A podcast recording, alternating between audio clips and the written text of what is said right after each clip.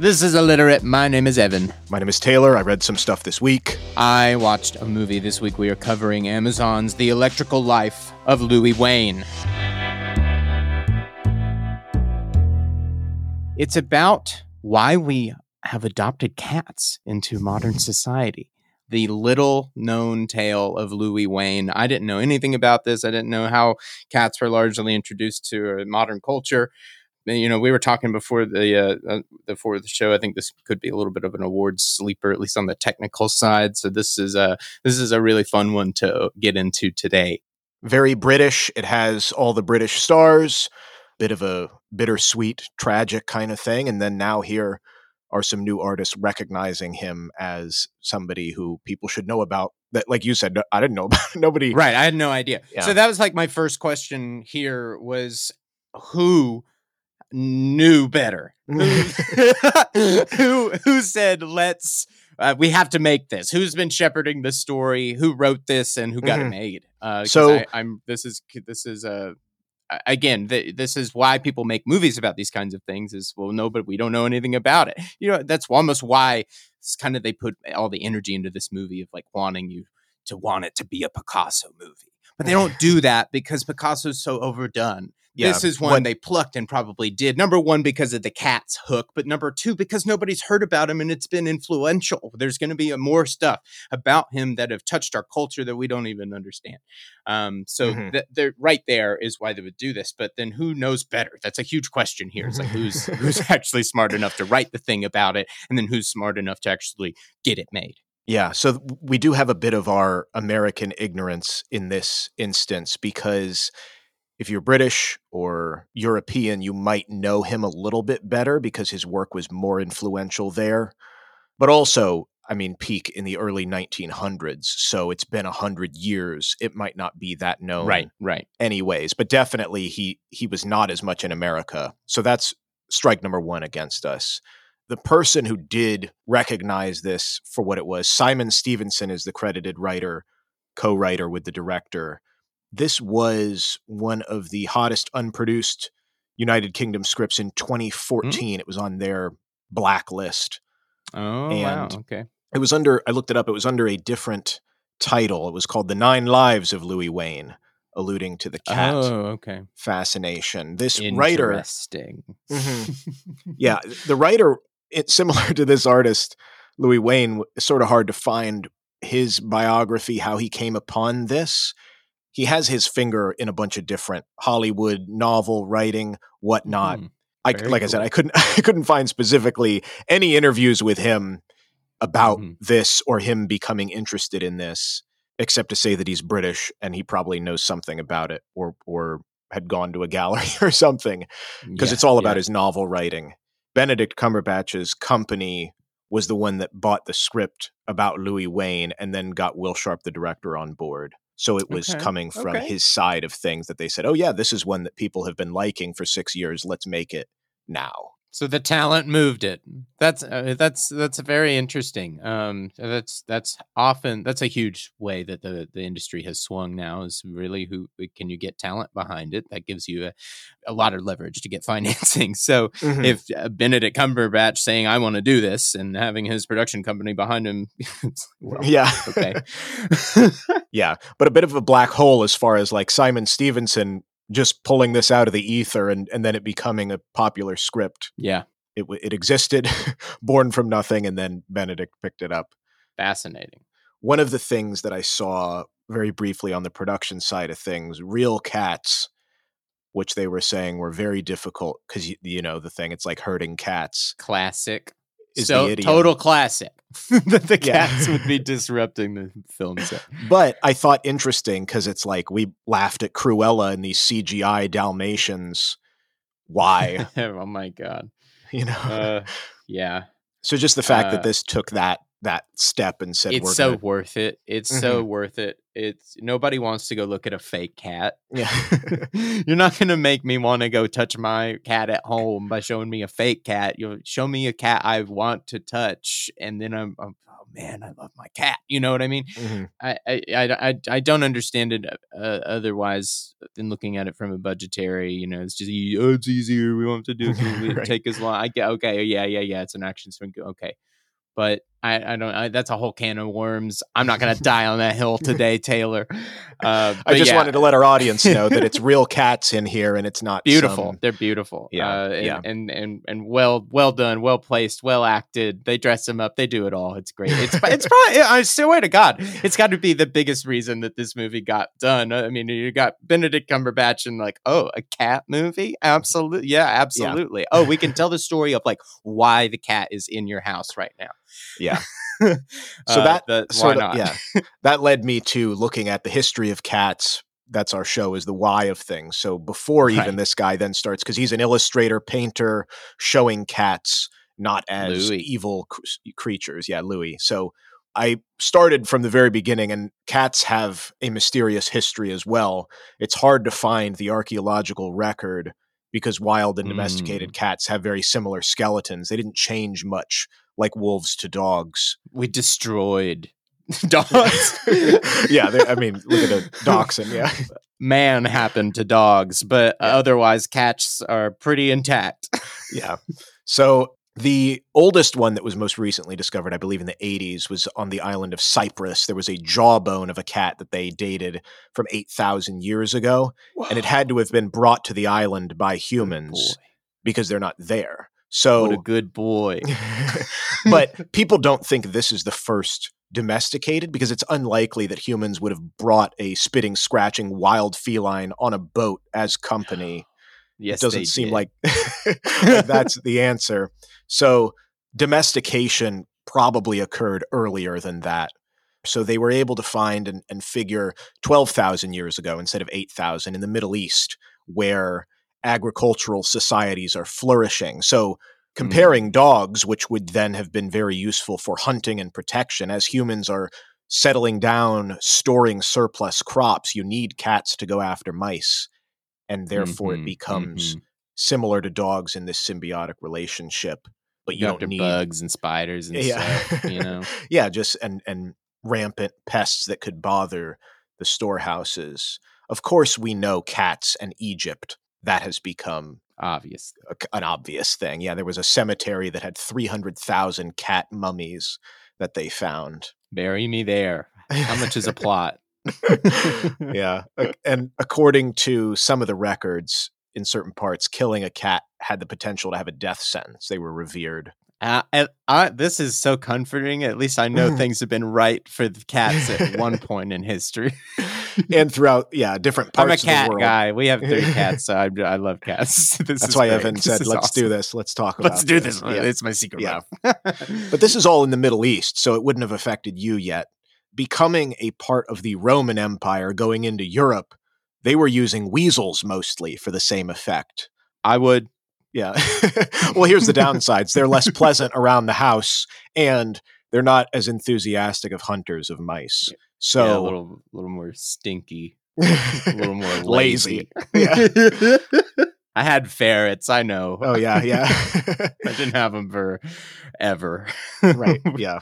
Cats cats do the job better, so that expands then into Europe. Although they become demonized, as the Middle Ages go on because they're affiliated with witches and the black cat associations and all of that stuff, which is ironic mm. because so many of these cats were killed off, which really helped spread the plague.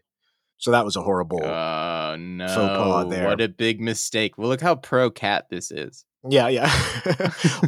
Do we have an agenda to yeah, yeah. about uh black cats? There was an agenda against them obviously we recently passed with Halloween. It's like the worst time to be a black cat yeah. because people have so many. They don't even know why they have these prejudices. Cultural. I know, I know, understand. and yeah. and it's something that I don't even think about. When we adopted our, um, we had a we had two cats, and one cat passed away unexpectedly for um, really rampant, horrible disease, and so we adopted a cat. And while we were adopting him, they said, "Please adopt one of the black ones here, one of one yeah. of its siblings, because they're harder to place, and you know everybody is going to go. If we were we were going for Siamese because we had just lost a Siamese. You know, he had several black siblings and we, we hadn't even think about it because of where kind of our context and what we you know what cat we had had and what we knew. And so but as soon as we said it it was almost like oh okay yeah. So we adopted a, a black cat basically on that premise is like oh yeah black cats are just generally harder to place. They're not treated well. Mm-hmm and here was like four of them while we were picking the uh, you know ob- the yeah. lightly colored one it, so it was like oh yeah i had not even thought about it so well and um, even there are certain I had seen adoption centers that will limit adopting black cats as it gets closer to Halloween because people will just get them and then either yes. yeah, abuse them or you mistreat them or use them as props and then discard I hope that's them. just an urban yeah. legend that's not actually true, but I I don't know. Yeah. I don't want to I don't want to know. yeah. So that led me to look at the black cat associations and cat associations around mm. the world since we're talking about it was not welcomed in Europe and Britain and whatnot black cats were good luck as it related to working at sea. So bringing them aboard a ship to get mice and pestilence there was good luck. You would want a black cat if you were on a ship. And then it even extended to fishermen's wives would want them in their homes as a good omen for their husbands mm. that were out at mm. sea. But the biggest one from, as we were saying, starting in the in the Middle East 12,000 years ago, but in the traditions of Islam, cats are very much revered one of Muhammad's companions, his name translated to father of the kitten. Oh, and oh, wow. Oh. very much. They're admired for their ritual cleanliness and they can enter homes and even mosques. Which, which people then begs that people yeah. love cats. yeah, in all cultures, yeah, all across the world. There's a symbiotic relationship going on and how much of it is deployed from their side of you know how much of it is like emotional they like us but then they, we are also the source of things. But we like them because they're fuzzy and they are they can be affectionate and it's just yeah. nice to hold and look at them and pet them. And so we get something out of it and we take care of the you know it's this it's a symbiotic relationship and people talk about how much are they purposely using us. Right right. Yeah yeah, and, well, and it's thinking it's about how different yeah. that relationship is compared to that of a dog. This that we recently got a puppy, and they could not be more just a striking difference. yeah, that's always been the then prejudice that goes against cats. Is like, well, they are about their own business, or it's the the classic thing of the dog being like, they feed me, they shelter me, they love me, they must be a god. And the cat says, they feed me, they shelter me, they love me. I must be a god. and I'm I'm sitting there going like I have nurtured dozens of your kind. To you, if you knew, I should be a real wizard. I am a wizard. I am ancient in your context and yeah. yet I am worshiping you. yeah. well, it kind of made me think because here comes this guy, Louis Wain, and he did such an amazing amount of work in changing that stereotype and bringing them into the home. Hmm. Um, illustrator is what he is. Drawings, more than 200 books filled with illustrations did he do in his lifetime. Wow in the early 1900s, because he was not just doing books all over the place posters, magazines, comics, everything, over 600 pieces a year. And in terms of individual cats being drawn, the average is about one and a half thousand cats annually that he was Whoa. drawing, which is, you know, you must love cats, but why I and just... how? And that was his thing. So he was the only boy, the eldest of six children. In 1860 was when he was born and went to the West London School of Art at 17 years old, bullied in school, not very good childhood. He taught for mm. two years at the School of Art there, but he really didn't want to teach. He wanted to draw. His father died when he was 20, and so he had to look after his mother and his other sisters hmm. in terms of the amount of responsibility for that time being the masculine figure of the household needing to work. And then also, none of his sisters ever married, which is crazy because that also wow. helps lighten the load of creating income. They would have gone on to other families, but none of them the entire time that he was alive. Wow. So he ended up becoming a freelance artist. And I believe this is where the movie kind of starts is him drawing scenery and animals and he's being tasked by this yes, newspaper, yes. magazine, the illustrated sporting and dramatic news to draw this stuff. Yeah, they make it right apparent right off the bat the push and pull between his art and his passions and the needs of the family and the oddness of the family. And I was thinking about it at the time because we're set in um, we're set in you know early 1900s and we're looking at a very unconventional family. Uh, so that yeah. was really it was really interesting to see that on film and and so the way that they film that, that house, the way that they have designed that house, and the way they move through that house. Uh, was really fascinating scene when they're just introducing the characters uh, and trying to establish the push and pull between what he needs to do with his life and the demands of the household. Mm-hmm. This is where this governess comes in, Emily, which is kind of like a, a nanny, teacher, everything all rolled into one that would live with families in the time mm-hmm. is that then this is kind of the crux of the whole movie is his love for her and the contentiousness between that because she in real life was 10 years older than him and also hmm. she was the servant class and they were they had enough to have a governess and they're they're positing it that he's such a kind of a peculiar guy that it's more of like well this was in his reach, I suppose. and, right. And more like he he's not going to go and seek this out. Uh, it just happened because she was there, and it and it was just mm-hmm. natural that way. Uh, uh, and they, they kind of uh, they, they make that fairly obvious that he's like worried. He's like, I have never I've never been interested. I've never been able to be interested. Yeah. It's interesting. So he falls head over heels. Contentious, like I said, no family from either side was at their wedding in 1884.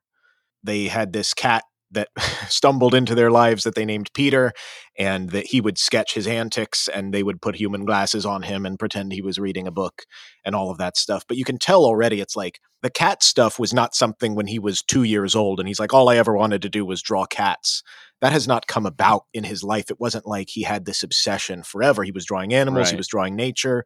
Right. The first cat picture that got published was called Our Cats a Domestic History the same year they get married. And it's just cats in all different moods, but there's nothing anthropomorphized. That takes two more years before there's a drawing that's published in that style. Mm. Though even at that point, they're not clothed and there's not human like expressions. Right. But within the three years of 1884 to 87, this is when his wife uh, gets sick and has cancer and mm. dies the week after this big 150 cats that, that you know that he drew. So they were only married for three years, and this is kind of the the summation of the whole film is like this is cats becoming his thing because it brought her joy and it was right the thing that that brought them together but i wanted to pinpoint that as far as the artist journey for him because it wasn't like he was always just a cat guy and that was right. his jam. It's kind of like something triggered it connected, him with it symbolized yeah. something. It, you know, it was a metaphor in his own mind. It was head canon. Mm-hmm. yeah, yeah. And Peter, this little cat, would live almost for another decade after Emily passed. Mm. So that also certainly affected him. But then yeah. he goes full bore on cats. And then that's like we're talking about the thousand and a half cats a year that he's drawing. This is all he draws from here on out for the most part. And also becoming an advocate for cats. He was the president of the National Cat Club, which was trying to wipe out this mistreatment and anti vivisection society and the Society for the Protection of Cats. He was multiple clubs and groups and He's, all over it. Oh wow, he's really like doing the legwork for cats. Mm-hmm, mm-hmm. The, he's and, going out there shaking the hands, writing the policy. so, yeah, he and continuing to draw and illustrate, and he goes to fully humanizing cats in 1890. So three years after his wife passes, there's a, a picture. I'll post links to all this stuff so you can see kind of the progression. Cat's Christmas dance was they were in evening dresses and on hind legs, and this is the Louis Wain cat that is born. Yes. And at this point, he is 30 years old to give some sense. Louis of, Wain, of cat time. lobbyist, and cat cat drawer. Yeah, because like we had said, Victorian England still at this point is keen on dogs because of the loyalty and trust, and cats are associated with witches and spinsters and all of that. And mm. it becomes a bit of the chicken or egg thing where cats historically are creeping into family photos and being written about in memoirs, but also for what's going on. The industrialization is bringing rats into the city, and cats mm-hmm. are needed, and all of right. that is is a confluence right at his time of art absolutely exploding and him becoming such a well known illustrator. Magazines, newspapers, books, advertisements, yeah. postcards. He's blowing up in this time right at the early 1900s in England. And the movie does a good job of like bringing in the uh, the the William Ingram uh-huh. character, uh-huh. the Sir William Ingram character, the publisher that hires him at the beginning of the film yeah. is kind of being the guy that actually kind of like decides to put cats where maybe cats wouldn't typically be put because yeah. he's because uh, Louis has been drawing them so much he's convinced them he's drawn them with such passion and elegance that he's that he's convinced sir william that like there's something to these creatures and that and maybe it would be interesting for the audience to see it. I mean, I, just, I, thought that was a key moment of the movie. True, actually, to to bring out the publisher is actually convinced just over time, over volume and quantity. Mm-hmm. It's like, you know, why not? Let's let's throw one in. yeah. So and it and it blows up and and the tide is shifting and people are seeing cats because he is able to do this lovely anthropomorphization of how they look and putting them in human situations. And I had seen in a rare text interview of his process, he said he sometimes would take a sketchbook to a restaurant or public place and draw people in different positions as cats and getting as close to the human characteristics as possible. Yes. So it was that way first versus he I'm would love those cats. like Etsy Photoshop like replacement where people get order their their like dog yeah. on make like it look a, like a general painted general. Yeah, yeah, yeah. he would but, love that. Yeah, the human expression was no, definitely all that stuff. He is uh, the instigator of all of that. He gets back together with his family because his wife has passed, but at this point, his younger sister Marie is suffering from delusions, and she gets put into a mental institution. Mm. We're talking about the compounding sense of grief and loss and tragedy and things outside of his control. And you'd think that with these hundreds of drawings a year, things would be okay fiscally, but he was not a financial success, as mentioned, because he had to support this massive family, but also because he just didn't have the business sense sell the mm. stuff and didn't know to retain the rights and as far uh, as i could tell no. he wasn't business savvy he just mm-hmm. let it all go no no yeah and I nobody was there to coach him. There wasn't anybody to. He didn't have yeah. a lawyer. He didn't have a lawyer no. friend. Most people don't. Most people yeah. don't have a lawyer friend. But I had even seen in the beginning of the movie, I just watched a snippet, but it's like the first person that says hi to him on the train. He's like, well, I'll do it for free when he asks for a drawing. I know. I thought I, I, I, yeah. I, had all of those connotations at the same. Absolutely. Mm-hmm. yeah. So he's trying to i mean it's it's not like he's not industrious or he's just some lazy tortured artist. He's finding other things. So hearst newspapers in U- in the usa wanted him. And so he mm-hmm. moves to new york city and plans to be there for a few months because oh maybe it's getting popular across the pond. It did not mm. as much as it was in england. And then he lost all of the money that he had saved up because he had put in an investment in this scam thing, like a perpetual motion machine, but it was oh, like yeah. an oil free lamp that he had thought was going to be something. And so mm. he returns home, and on the way back, while he's at sea, his mom passes away. Uh. Tragedy after tragedy. One of the things that I thought was interesting, since we talk about media adaptations, I'm like, he's an illustrator drawing an astronomical amount of cats. Why did he never do animation or try to go into film. True. Doesn't that seem like something? Right. That he would want to like see a cat move. Right? and just, I mean, God, you're producing so many of them. See it move you know, like a person. Yeah. Like, I want to hear it talk like a person. so, well, here's the downside then. So he worked with this famous uh, film studio maker, H.F. Wood, and they worked on some animations. But one of his uh, compatriots was saying he struggled with which seems odd, but like the amount, you know, you have to do 16 drawings every second. But I think the level of detail and emotion that he puts into the singular picture right. is hard to then compound. It was just a different medium for him. He couldn't adapt to doing it, you know, bad, maybe like badly, quickly, yeah, badly, yeah. morely. yeah, yeah, yeah. All those things. So there were a, a few shorts made, and this is a silent film era as well, but it did not get off the ground. And I can only find reference to them. The footage does mm. not exist anywhere online, to my my the knowledge. Lost but I'll, Louis Wain yeah, cat films. Yeah. So the interesting maybe tragedy is that Felix the Cat comes out two years later in 1919. Mm. And this is hundreds of films then taken over by Mickey Mouse and Disney in the sound picture oh. era. But like, imagine what it would have been if oh, Louis no, Wain's character right there. He, he was, was, right, right there. Because oh, Felix is not drawn is well at all. like to his yeah. to historically like put that into context. We know culturally we were ready to like embrace something like that, and Louis Wain was there. There, they they had the material. It was there Mm-hmm. That is fascinating. That if it had just the wind had blown the other direction, that you know that we, yeah. we could. I mean, it does Mickey Mouse get the momentum to become you know Disney? Because, whoa! Oh my god! Think about what Disney Plus and with the Disney Corporation right now, and just yeah, it's interesting to spiral hmm. it back and be like he was there cats were popular he was animating but it just didn't stick and then here comes felix the cat which is much simpler the tube drawing we're talking about 24 months and legs and yeah yeah. We're talking within 24 months the audience is captured mm-hmm. uh, and you know to do another one like that you would just be ripping them off. Oh god. Yeah. Oh no we've been working on this for years. I love cats!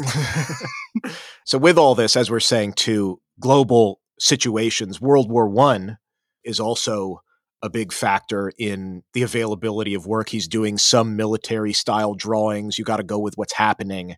Yeah. But then also now we're aware because it's happened in our time, but 100 years previous to us, the influenza pandemic is going around the world and his mm-hmm. eldest sister passes away in this time frame. This is also in 1921 when his last annual compendium comes out. And this is the, the noticeable mental decline that he has. Mm. He becomes more paranoid that his sisters are trying to steal from him, violence. Right. He's roaming around at night, and he's committed to an asylum, the Pauper Ward, in 1924 and was diagnosed with schizophrenia.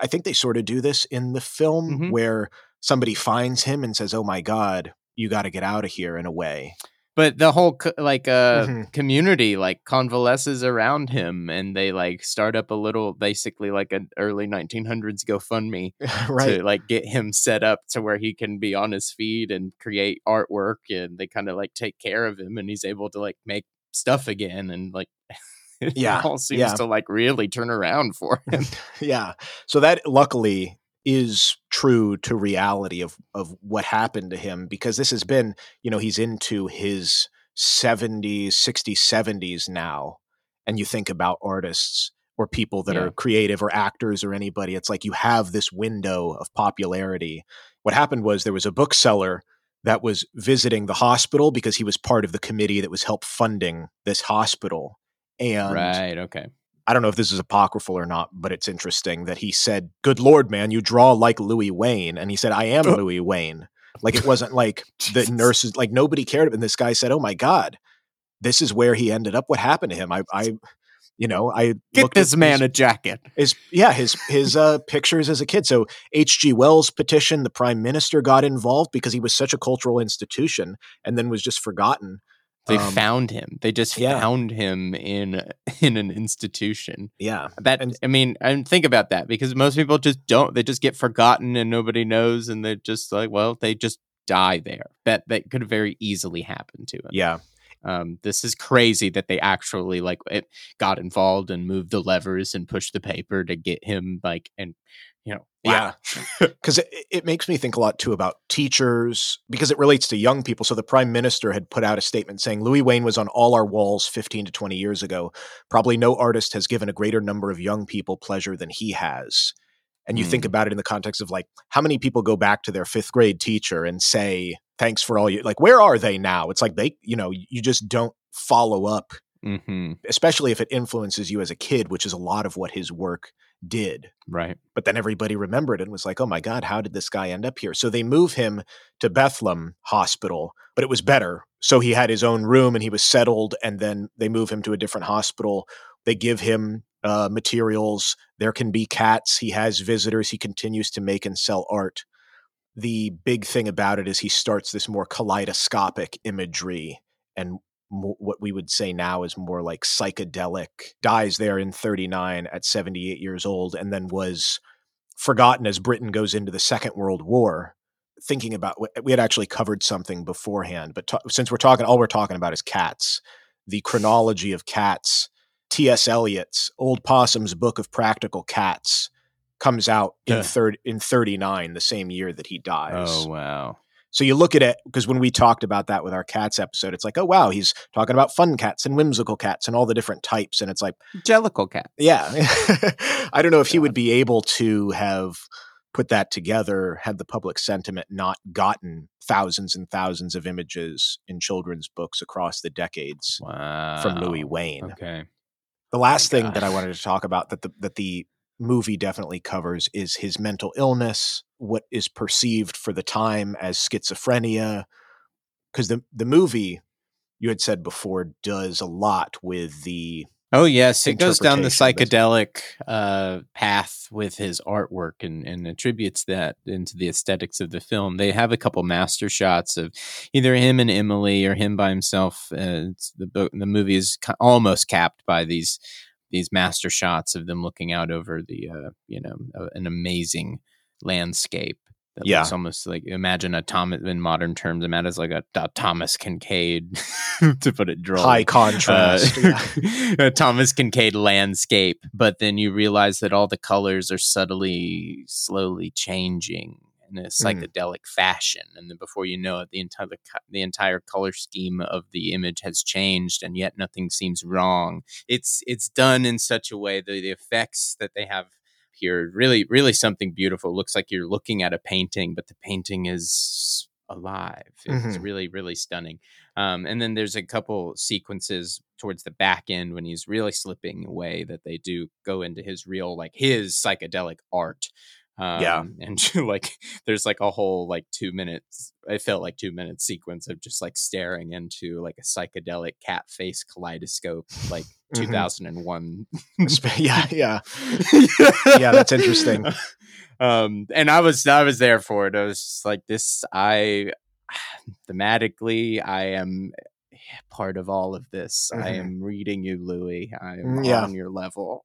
yeah that it made me want to look into then what what what is true in the film versus real life, what people had done research on in terms of his thoughts, because it was put up for a long time as, oh, look at someone, you know, look at this sequence of images because he has just drawn a cat, and then look at the term used is like mental decline of this guy mm-hmm, as he mm-hmm. progresses, mm-hmm. and then the picture, you know, it starts one way, and then as things get quote unquote worse, here comes this more crazy out there kind of thing. This was the, the sort of stages of change and style over time. That whole thing is pretty much unsubstantiated now um, because it was through this one guy. So, this guy, Walter Maclay, who organized them into a series, he found these paintings in 1939 after he died in a junk shop. And he may have Whoa. found more or less. And he, there are no dates on these things. So, he was the one who organized them into the sequence that he wanted to give as like, oh, look at what's happening to him over the years. But none of that can uh, be validated. And also, there is validation that he was still producing more conventional cat pictures and like the Thomas Kinkade landscapes. Like he didn't just go from a cat. I just found a, a series that didn't work out. yeah, he just he just found a scrapped series or something that never got finished, and or just random ones over the years. Yeah, but then put them into this thing. So it, it is unfortunate that then if you look up, and I found mm. websites of like, and it shows it on Wikipedia. Like, look at the eight sequence or six sequence image from here to there. But if you dig deeper into the literature, that's not actually true. At best, it's it's a stretch. yeah, yeah, because he was doing a lot all the time. He was in a mental institution, and he did have these paranoid and violent tendencies that that put him there. But it was yeah. not that. And then another, uh, there's a great research paper that I didn't get to read all of, but there's at least the abstract on it of thinking about whether or not because schizophrenia at the time was just the blanket term for you're going into an asylum. It wasn't right anything right. that people thought. And so now with our thinking about mental health, this person says that it's the potential that he had Asperger's syndrome. mm. and the hmm. various facets of that. Big case in point being there was no deterioration in skill over time. If you did see him slipping away, he was still totally it was like good art. You know what I mean? It wasn't like right. He didn't lose how he was doing things. And then some of the other elements looking at his life history, he was withdrawn in early life, bullied in school. He had an unusual tone of voice. He really desired to preserve sameness. He was obsessional, naive in in public dealings, like a lot of things that that make sense then with that diagnosis and syndrome. This is reminding me of a, a, documentary from 2014, which you might remember, Taylor, because they screened this at school. Uh-huh. Uh, it's called Glenn Campbell, I'll Be Me. It's about an old country star who was um, coming down with Alzheimer's and slowly, um, you know, going yeah. backwards. And he made the decision to record and go on tour while mm-hmm. this was happening and they recorded the process and the film stands as a testament uh, to really see this happen to an individual over the course of 2 hours where you start the movie and you go like what he's going to be he's and then you know by the end of the movie he's gone basically in terms of like his personality and who he is and as a person but what is fascinating, the big takeaway from the documentary is that his music skill is the yeah. last thing to leave him. Mm-hmm. It's the mm-hmm. absolute last thing. And that music and melody and rhyme and rhythm actually brought him back even when he was yeah. well far gone. Towards the end of the end of the film, the music can still bring him back. So it was fascinating uh, to see how a, a, a music professional uh, going through this uh, that being the last like standing wall of their talent and, and, professionalism or whatever there was there in the music, whatever they connected with yeah. was there till the end. That it's very much a way to reconcile with the overwhelming situation that you're you're not in control of with your mind. Yeah, definitely. I've I've seen that that music I, can facilitate that. I, I for anybody who knows a family member who's cognitively declining, I really, really suggest it. Um, I'll put a link to it. Yeah. Yeah, it, it's a really, really worthwhile documentary. You don't need to know anything about Glenn Campbell, his music, or his career if you're interested in uh, just cognitive decline. And, um, you know, just as our parents and our grandparents are getting older, it's becoming more relevant for at least my my friends, yeah. me. So uh, this is something not only speaks directly to what we're talking about with Louis, uh, and and talking about artists' mental decline and, and, trying to see that through their art and what is the you know what when somebody is on a cognitive decline, what stays with them. Uh, this is this is just a fascinating watch. Mm-hmm. Um, can't recommend it more. And with Louis, like the like we're talking about, where music sort of being the uh, the means to continue on, his stuff is wildly psychedelic. You'd think it was from the 1960s when it's from the 1930s. It's awesome. It seems it's really way out stuff. there, and things don't even look like cats at a certain point. But I had seen in this person talking about the potential that he had Asperger's syndrome. There's a thing that I had just learned about recently called stimming, which is uh, completing repetitive movements or noises. It helps cope with overwhelming situations or emotions brought on by the environment. And so, potentially, in him doing these sort of fractal effects, it's taking his mind away from the things that are going mm. on with him. Mm-hmm. So perhaps as he progresses in life, that is the reason that he his pictures ebbing and flowing, continuing to veer in this direction, mm. um, provided him that solace. The last yeah. thing in regards to if you want to take the idea of schizophrenia, there is I found I found a link to this bizarre, but potentially uh, there's a parasite called Toxoplasma gondii or gondii. Mm and it, it exists and is Forgive excreted us. through cat feces. Whoa, so what? this parasite, oh, no. the yeah, the life cycle can no. only be completed in felines, and then if this parasite, because it doesn't affect the cat, transfers to humans, it some of the symptoms are delusions, hallucinations, psychiatric disturbance. Um, whether or not it can can trigger schizophrenia, there's ongoing research, but it's been you know done since 1953. I saw 19 studies, and in 11, I don't know the exact numbers, but the, at least in this paper, they said the difference was statistically significant in a comparison of the effects of this parasite through oh. cat stool. Yeah. So that's also a wild thought that that could have had some impact. I mean, I don't, you know, who knows? That really the, connects with the cat stuff. Yeah, like, yeah. It's like really grounded on it, something. but the, at least the literature is out there and the science and the studies, and whether or not that is a part of his situation or whether it's just you know who can know because it was a hundred years ago. Um, yeah, I think it, it was definitely just something that I didn't know anything at all about. Yeah, I mean it it was definitely I, I mean i gotta say looking at because we're getting down to the end you know we're coming into the close award season is gonna pick up i think this could really stand to to to get some noms in our technicals here. I think the the the aesthetics of this film are really really interesting. The score is fantastic. The sets are fantastic.